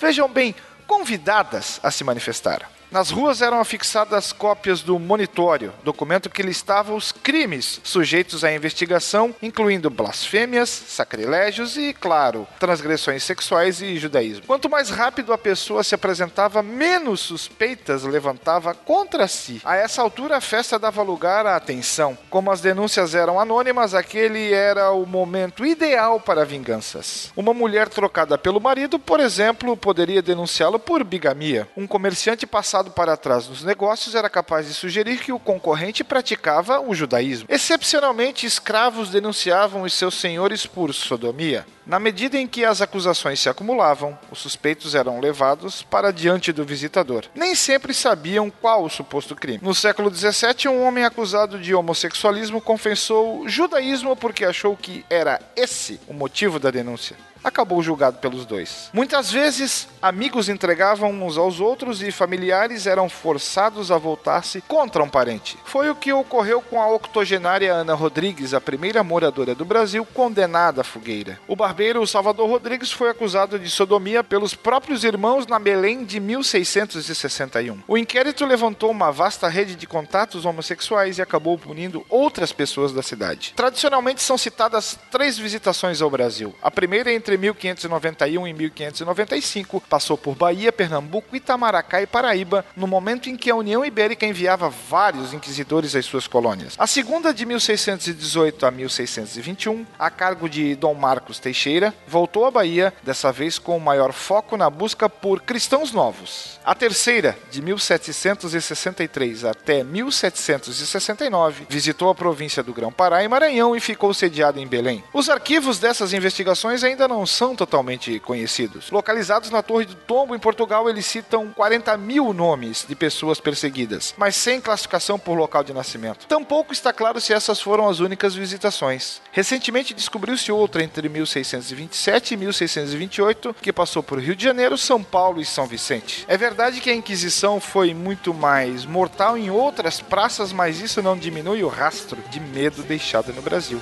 de algum lugar no tempo para o Fronteiras, eu sou William Spengler.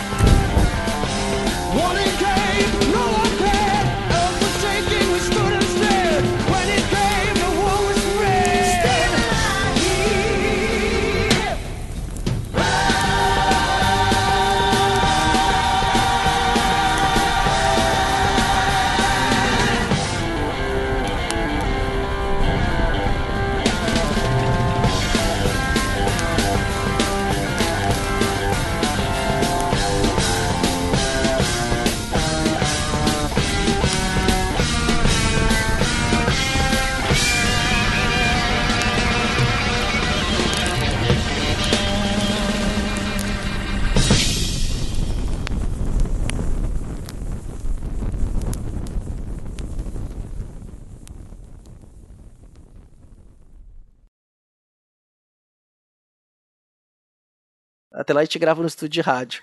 É. Ou então na rádio da cadeia. é verdade. Aí, então é a rádio pirata da cadeia. É, Ai, a, gente, a, gente, pode, pode fazer, tipo, grava o um podcast, liga pras pessoas, vai, vai, foi assaltado, vai. É, Ah, cena pós-crédito aí. É. Este programa foi editado por Talkencast, edições e produções de podcast.